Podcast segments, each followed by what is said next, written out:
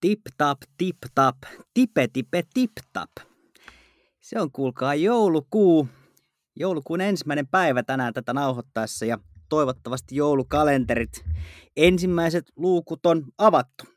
Itse on ekan luukun raaputtanut eräästä valtion monopolin uhkapeliyhtiön lanseeraamasta joulukalenterista, mutta muistetaan, että kyseessä ei ole uhkapeli, kun on veikkauksesta kysymys. Hei, tänään on vähän poikkeuksellinen jakso. Tänään äh, keskiympyrässä, keskiympyrässä ja keskiympyrään on kyyristynyt yksi soturi allekirjoittanut Janne Kuikka. Eli tänään mennään vähän erilaisella kokoonpanolla. Sooloa siis tiedossa. Koettakaa kestää. Sitten mentiin.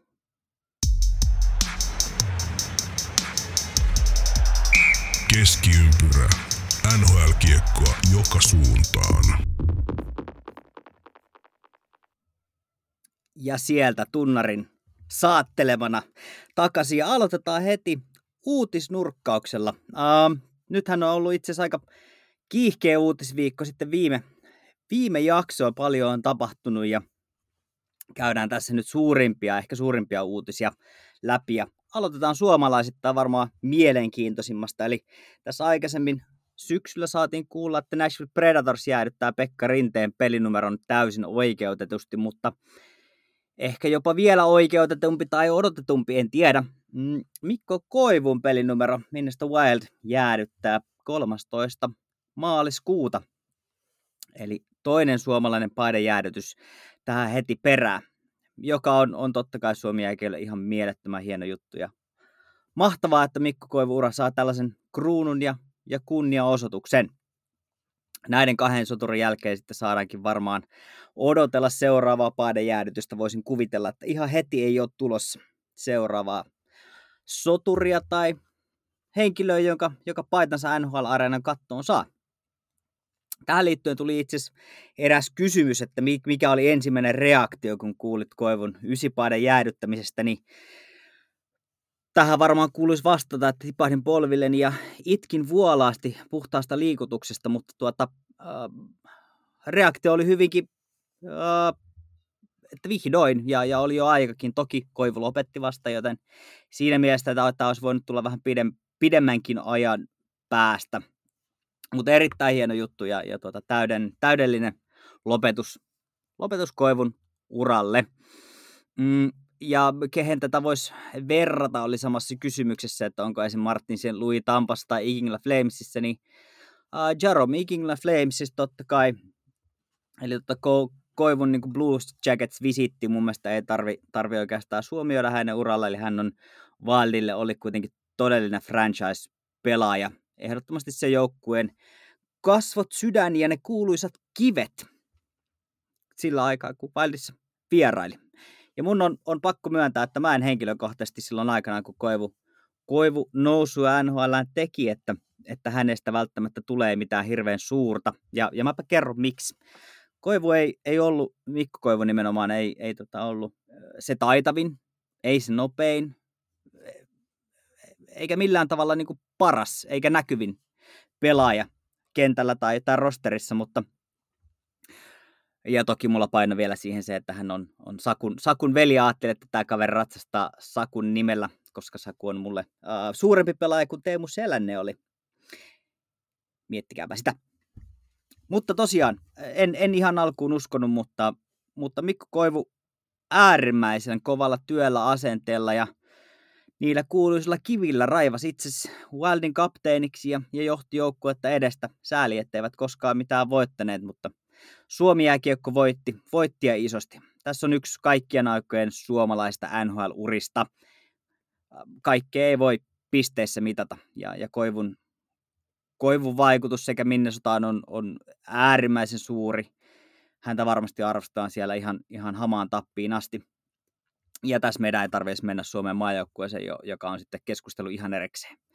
Erittäin hieno juttu. Kevätkaudella 13.3.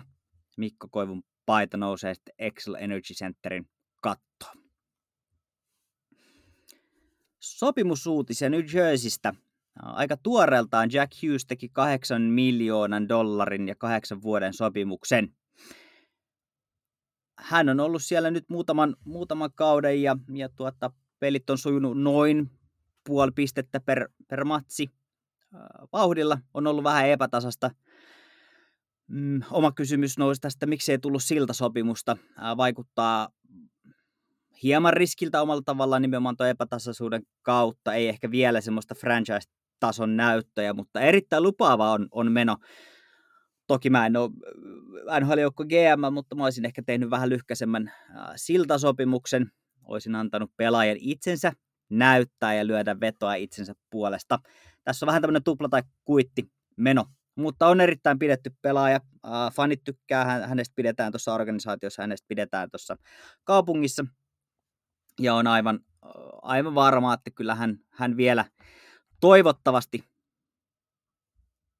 ton, ton sopimuksensa maksaa takaisin, sanotaan, sanotaan näin.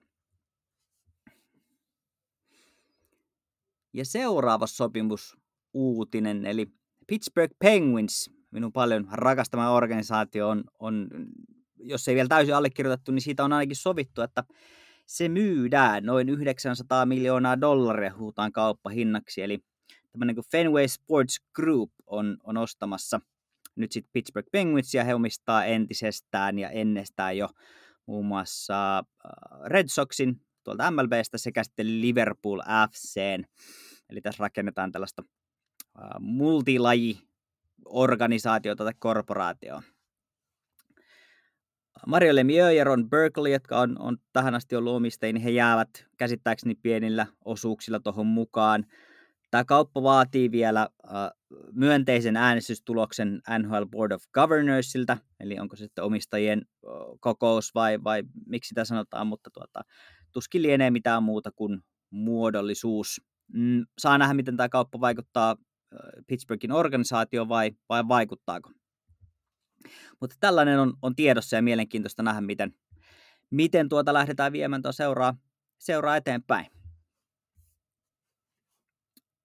Viime jaksossa puhuttiin Jevgeni Kuznetsovista ja, ja hänen olympiaosallistumisesta, eli hänellähän on alla, alla tosiaan, äh, hän on doping-pannessa, eli on antanut, antanut tuota, positiivisen doping-näytteen kokainista kärryssä neljä vuotta, on, on sitten tuota, pelikielossa, mitä tulee kansainvälisiin otteluihin, ja nyt jokin aika sitten nousi venäläislehdistön nostama tällainen tuota, raportti tai, tai huhu, juttu oikeemmin, eli, eli että Kuznetsovia oltaisiin Pekingin olympialaisiin ajamassa, ajamassa, ajamassa sisään, eli siellä ilmeisesti Venäjällä pyritään vaikuttamaan IIHFään siinä määrin, että tuota, hänet kisoihin saataisiin. Ja mikäli tämä nyt toteutuu, niin, niin sitten on sanottava kyllä, että siinä jälleen kerran IIHF paskoo housuunsa ja, ja tuota, kiertää, kiertää näitä omia päätöksiään. Mm, toki paljon on sääntöjä, on, on erilaisia sääntökiemuroita, mutta kuten hyvin tiedämme, äh, rahaa on ja, ja KOK sekä, sekä sitten esimerkiksi IHF ovat hyvinkin persoja erilaisille vaikuttamisen keinoille, varsinkin jos siellä käteinen liikkuu paikasta toiseen. Kaikki on mahdollista, mutta ainakaan toistaiseksi ei ole mitään, mitään tuota virallista selvitystä tai pyyntöä tai, tai tuota, tällaista ää, selvitystä pyydetty, että, että voisiko, voisiko hän pelaamaan tulla. Mutta mielenkiintoista seurata, kuinka tässä, tässä sitten käy. Ja takas suomalaisiin. Roope Hintz, paras suomalainen maalintekijä. Vielä marraskuun 9. 9. päivä Roope Hintz oli nollassa maalissa ja nyt johtaa suomalaisten pistepörssiä alle kuukausi sen jälkeen.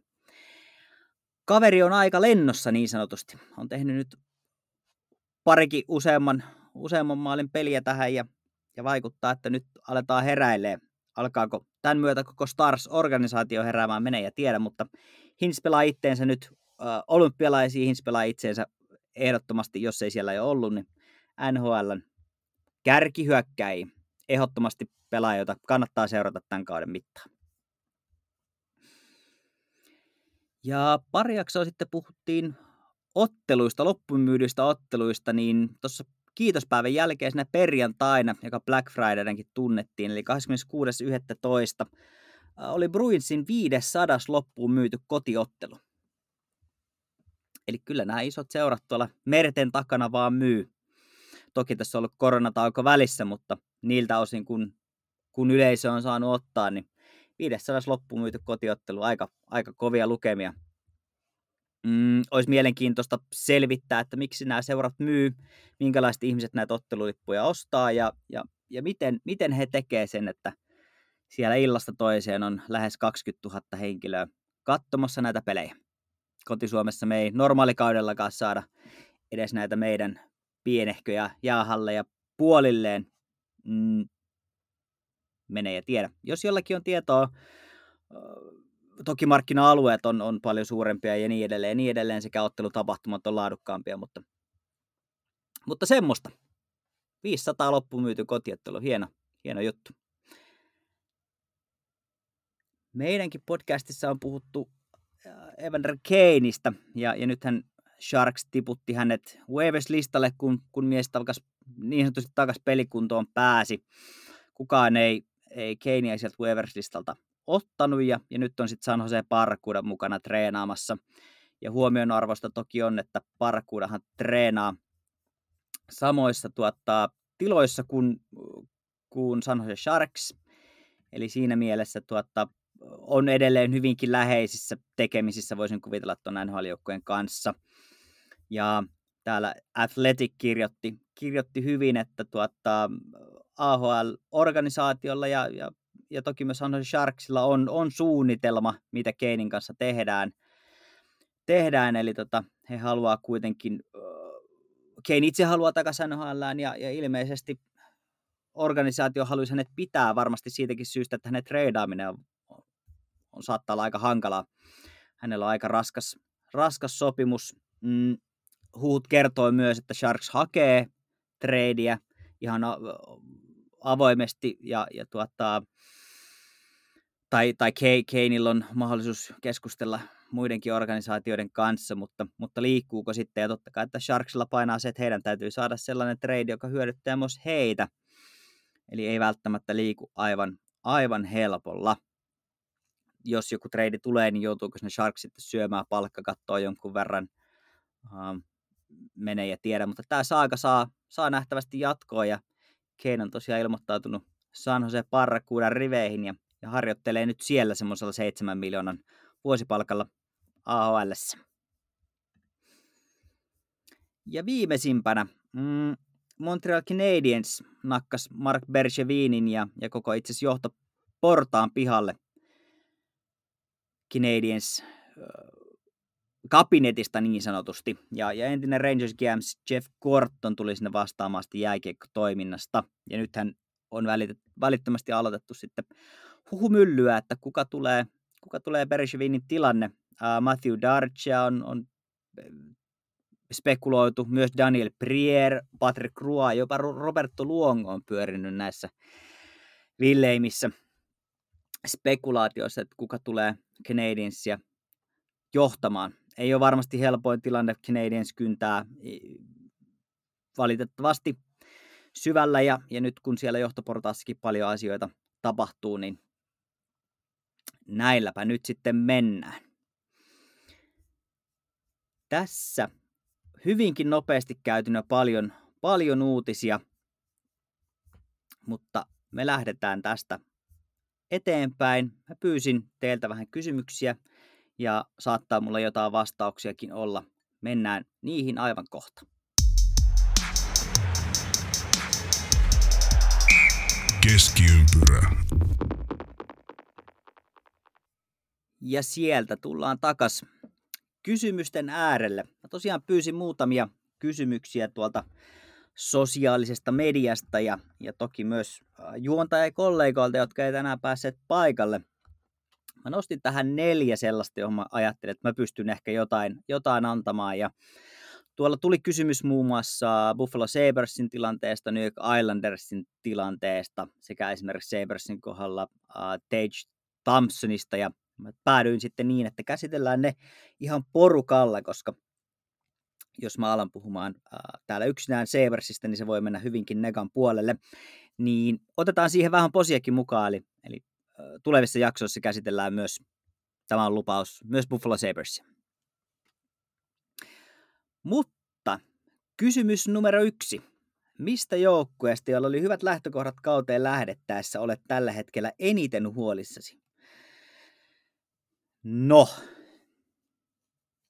mm, puhtaasti perustuen mun omiin arvioihin ää, ja omaan tavallaan sellaiseen, mitä, mitä ajattelin, että ketkä vois tällä kaudella olla vahvoja, niin ihan ensimmäisenä mm, Vancouver Canucks. Heillä on mun mielestä erinomainen materiaali. Heillä oli kaikki eväät tähän kauteen lähteä, lähteä erittäinkin vahvasti, mutta, mutta eivät, eivät ole onnistuneet, ovat viimeisenä Pasifikissa, Pasifikissa ja tuota, ei lupaa kauhean hyvää maalieroa, semmoinen miinus 21, vaan seitsemän voitettua ottelua 23 ja tuota, 16 pistettä, eli kyllä tämä on aika, aika karmeeta, karmeeta luettavaa. Ja, ja tuo, toki Pacific on, on hieman eri järjestyksessä kuin mitä varmaan etukäteen osattiin kukaan ajatella, mutta, mutta onhan tämä raju, raju juttu. Ähm, sinne tuli kovia lisäyksiä, Oliver Ekman Larsson, äh, Connor Garland, jolta, jolta oli kyllä lupa, lupa odottaa paljon. Okei, okay, Brennan Holtby lähti, mutta Thatcher Demko on, on, on ollut erinomainen pari viime vuotta ja on tälläkin kaudella ollut tosi hyvä.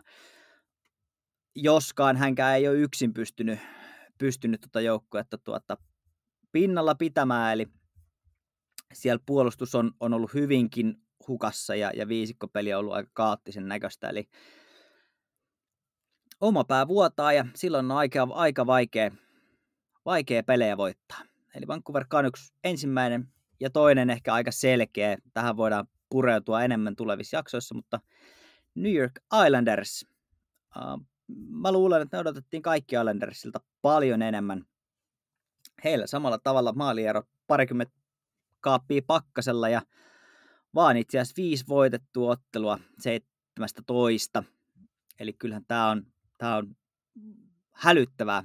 Ja, ja to, toki tässä ehkä samanlainen tilanne sitten kuin äsken mainitussa Vancouverissa, eli siellä on hyvät maalivahdit, siellä Ilja Sorokin on pelannut erinomaisesti, mutta niinä, niinä iltoina, kun voittoja ei ole tullut, niin, niin tota, puolustus on, on vuotanut ja, ja he, ei, he ei vaan nyt saa pelihän, pelihän uomiin, eli tämä vaatii huomattavasti pidemmän äh, analyysin ja, ja tuota, täytyisi vaihtovaihdolta katsoa enemmän myös Islandersin pelejä tällä kaudella, että osaisi suurempia johtopäätöksiä tästä vetää, mutta Islanders ikävä kyllä kyntää oman divisionansa viimeisenä hieman yllättäen ja, ja vähän, vähän on jopa huolissani. Tarkoittaako tämä sitä, että Leo Komaroville olisi sittenkin kannattanut Islandersin jäädä? Tai hänet olisi kannattanut siellä pitää? koska nyt kun Komarov sieltä puuttuu, niin Islanders kyntää. Syy ja seuraus. Vähän kahvia väliin. No niin, kysymys numero kaksi. Mitä mieltä Brendan Lemiön puremiskandaalista? Tuota, kuka helvetti on Brendan Lemieux? Ei kai. Brendan Lemieuxhan on, on Claude Lemieux poika, ja jos, jos Claude Lemieux, joka muistaa, joku, joku siellä muistaa, niin kuin varmasti muistaakin, niin Tällaisten temppujen jälkeen on helppo todeta, että eipä ole mätä omena kauas siitä pystyyn mädänneestä puusta pudonnut. Ja, ja sekin omena, mikä putos, niin putos päälleen. Eli tota, kaikenlaista on NHL nähty ja, ja tota, puremisiakin on nähty aikaisemminkin. Mm, Tämä oli, eihän, herranen aika, eihän aikuinen ihminen, kuka puree toista jääkiekkokentällä? Kohta, mulla on itse asiassa useampikin nimi, ketkä on tehnyt sitä aikaisemminkin, mutta, mutta tuota, mä jotenkin ajattelin, että tällaisista oltaisiin oltais pikkuhiljaa päästy ja, ja odotin tästä, että, että tästä tulee pitkäkin pelikielto, mutta mitä vielä? Viisi peliä. Viisi peliä. Eli ei käytännössä yhtään mitään ei yhtään mitään. Viisi matsia tällaisesta temposta. Ihan naurettavaa. Jälleen kerran NHLn kurinpito. Kakkasi housuunsa, paskoi housuunsa, täysin selkärangaton toimintaa. Näistä pitää tulla pitkiä kieltoja. Eihän, ei viisi peliä ihan oikeasti vielä Brendan Lemieux, joka ei ole missään tapauksessa ton joukkueen Los Angeles Kingsin uh, kärkipelaajia. Viisi peliä ei näy tuossa joukkueessa missään. Se ei näy myöskään tuon pelaajan palkassa juuri mitenkään. Ei tällä ole, tämmöisellä viiden pelin pelikielolla ei ole mitään merkitystä mihinkään suuntaan. Nyt niitä valoja päälle. Mutta ehkä se kulkee geeneissä. Claude Lemieuxhan muistetaan hyvin, hyvin, hyvin rumista tempuista ja, ja tota, ehkä hänestä ei tarvi enempää, enempää tässä vaiheessa puhua, ettei tule ihan, ihan paha mieli, mutta tähän liittyen niin mä kaivoin vähän historiaa, ää, puremisen historiaa NHL hyvin lyhyesti. lyhyesti eli tota, vielä itse asiassa ää, 2011 taisi olla edellisiä ää, tapauksia Stanley Cup-finaaleissa. Alexander Burrows puraisi Patrick Bergeronia ilmeisesti tuota sormeen. Toki NHL ei tästä löytänyt mitään todisteita, joten, joten jäi rankaisematta. Siitä vuosi taaksepäin, eli 2010 pudotuspeleissä. Mm, Daniel Carcillo väitti, että häntä, häntä oli purtu ja, ja tässä oli sitten Savard ja Mark Savard nimenomaan asialla. Mark Savard ei tästäkään saanut mitään uh, kurinpidollisia toimenpiteitä. Ja nyt kun Mark Savardista puhuttiin, niin hän oli uh, 2003-2004, kun pelasi Atlanta Treasuresissa, niin uh, sai yhden peli pelikiellon purtuaan Darcy Tuckeria, Tucker, toista agitaattoria. Mm. Eli Savard on ollut kahteenkin otteeseen tässä sitten puremis uh, hommissa niin sanotusti. Mm. 2008 2009 kaudella um, siellä meidän Jarkko Ruutua syytettiin Buffalo Sabersin Andrew Petersin puremisesta ja, nimenomaan peukalon puremisesta. Eli kyllähän tässä suomalaisetkin on kunnostautunut kannibalismin saralla. Tästä Jouni Niemiselle nosto. Hän, hän nosti tätä tuolla Twitterissä. Siitä sain idean kaivaa vähän historiaa. Mutta 2005 äh, lokautin jälkeisenä kautena – mm, kuusi tapausta, kuusi puremistapausta, äh, muun muassa Scott Hartner, Darian Hatcher, Brooke Leish, Sean Morrison ja Jordan Tutu olivat, olivat syytettynä näistä puremistapauksista. Eli kyllä tätä on tapahtunut aika reilusti sitä ennen ja toki, toki sitten 80-90-luvulla – luvulla oli pari puremistapausta, muun muassa Scott Stevens oli, oli tota, mukana tällaisessa tappelussa, jossa, jossa Manson, Dave Manson puri ilmeisesti Stevensia ja, ja Stevens sitten samalla kaivoi Mansonin silmiä näistä molemmista, molemmista kolmen pelin pelikielot.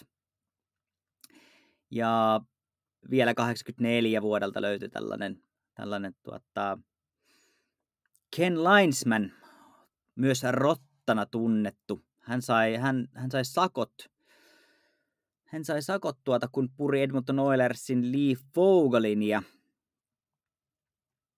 ja hauska sattuma, että nämä kaksi pelaajaa oli voittaneet Stanley, Cup, Stanley Cupin edellisenä keväänä, eli, eli vanhaa joukkuekaveria sitten käytiin muistamassa näinkin läheis, läheisesti. Eli tota, ei ole mikään uusi juttu tämä puremisjuttu. On NHL useampiakin tapauksia. Tässä taisi olla vaan, vaan niin pari. Muun muassa äh, Grabowski on myöntänyt purensa Max, äh, Max Paciorettia. Eli kyllä näitä löytyy. Kun mä ajattelin, että, että eihän tätä osannut kukaan odottaa, mutta päinvastoin mitä vielä. Tästä on pitkä, pitkä historia tämänkin hienon lajin ja, ja hienon sarjan historiassa. Mutta mitä, mitä mieltä lyhyesti, niin oksettavaa ja, ja, ja täysin mitätön tuomio. E, eipä mulla muuta. Kysymys numero kolme. Tom Wilsonin kuusivuotiselle 5,1 miljoonan sopimukselle naurettiin aikanaan. Nyt kun kyseistä sopimusta on pelattu 199 peliä, on Wilsonilla kasassa tehot se jää 63 plus 73, eli yhteensä 136.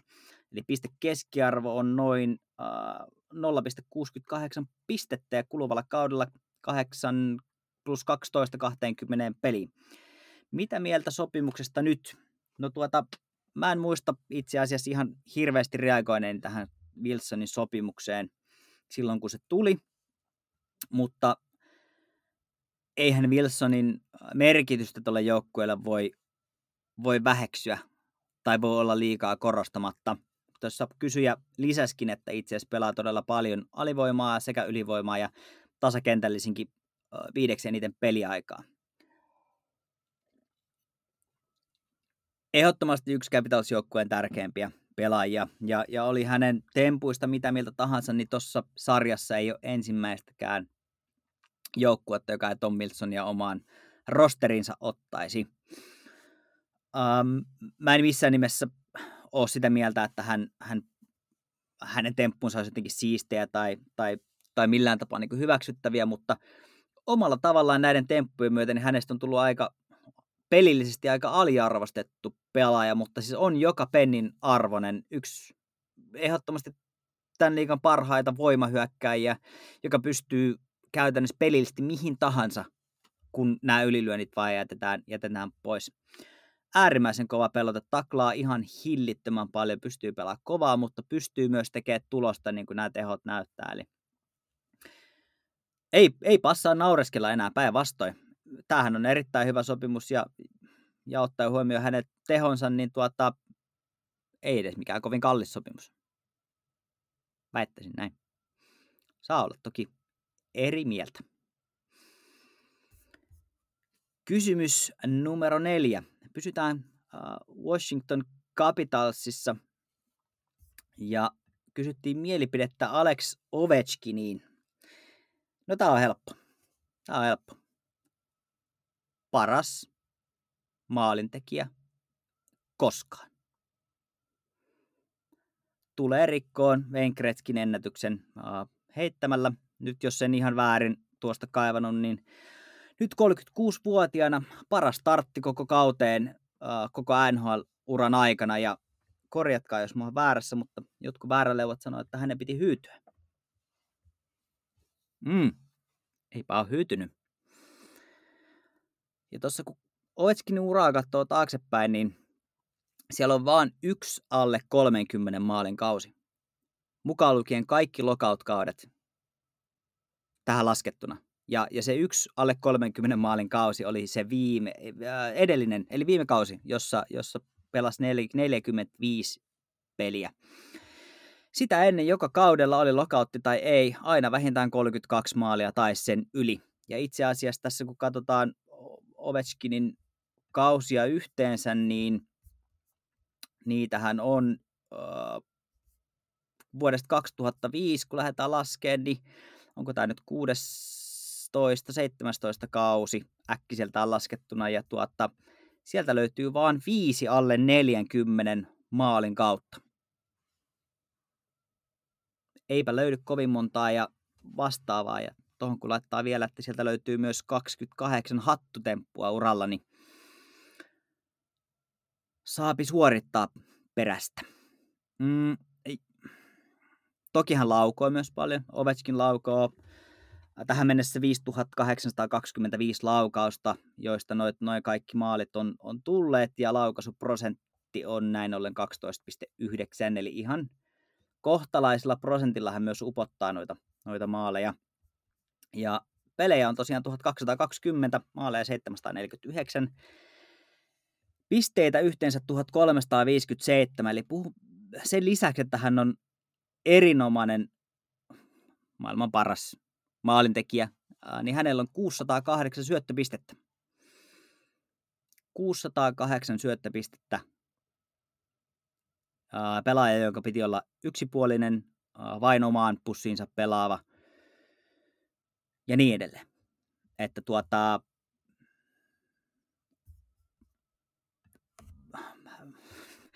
mielipide.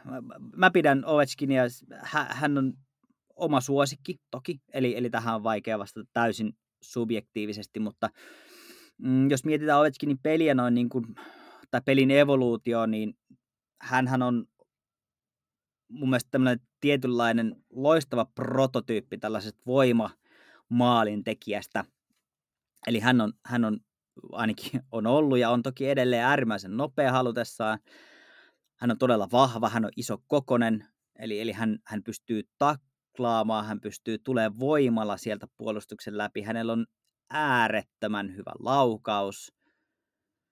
Täydellinen paketti. Nyt vielä kun hän on ruvennut myös vähän puolustaa ja pelaa omiin, on muuten kuin yö ja päivä vielä joitain vuosia taaksepäin ennen aikaa Bruce Boudreauta, niin verratkaapa sitä Ovechkinia tähän nyky Ovechkiniin. On meinaa pik- hieman enemmän pelataan, pelataan alaspäin, eikä tuu samalla tavalla niitä äh, control disconnected hetkiä. Toki aina välillä edelleen. Mm, hän on kaikkien aikojen maalintekijä. Ja kun hän tuon Kretskin ennätyksen tulee tuosta rikkomaan, niin saa nähdä löytyykö enää ketään, joka, joka pystyisi sitä, sitä laittaa. Ja aina kun puhutaan, että ei voi verrata, ei tietenkään voi verrata. Ei, ei missään nimessä voi, voi näitä kahta pelaajaa verrata keskenään, mutta, mutta kyllä mä silti sen verran sanon, että Kretski pelasi aikana, jolloin puolet NHL-pelaajista ei ollut urheilijoita nähneetkään. Maalivahdit oli todella heikkoja, laukaukset, okei, okay, laukauksetkin oli heikompia ja niin edelleen. Koko peli oli aivan erilaista.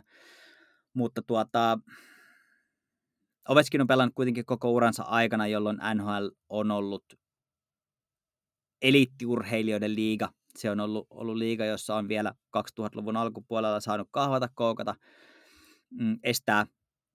Hän on tullut sieltä kaikesta läpi. Hän on tullut läpi myös siltä ajasta, kun, kun maalimäärät tippu. Ja hän on suorittanut tasaisen varmasti koko ajan. Mielipide paras maalintekijä koskaan.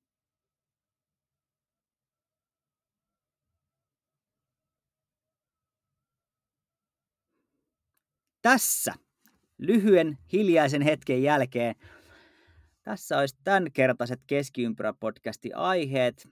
Ja niin kuin sanottu, niin oli hieman erilainen jakso ja mentiin varmaan aika, aika tuota ryskeellä ja rytinällä eteenpäin. Tämä on hieman hankalampi rytmittää, kun, kun täällä yksin höpisee. Ei ole ketään rytmittämässä. Kiitos teille seurasta. Pahoittelut monologista. Toivottavasti pysyitte mukana – saa laittaa palautetta, mikäli joskus käy niin, että joku joutuu monologia myöhemminkin vetämään, niin kertokaa, oliko tämä hyvä, huono vai erittäin hyvinkin huono. Kiitos paljon. Tämä oli tässä. Palataan ensi viikolla asiaan, joten hyvää yötä, huomenta, päivää tai iltaa. Missä ikinä tätä kuuntelet, Keskiympärä podcast on sun mukana. Kiitos ja moi.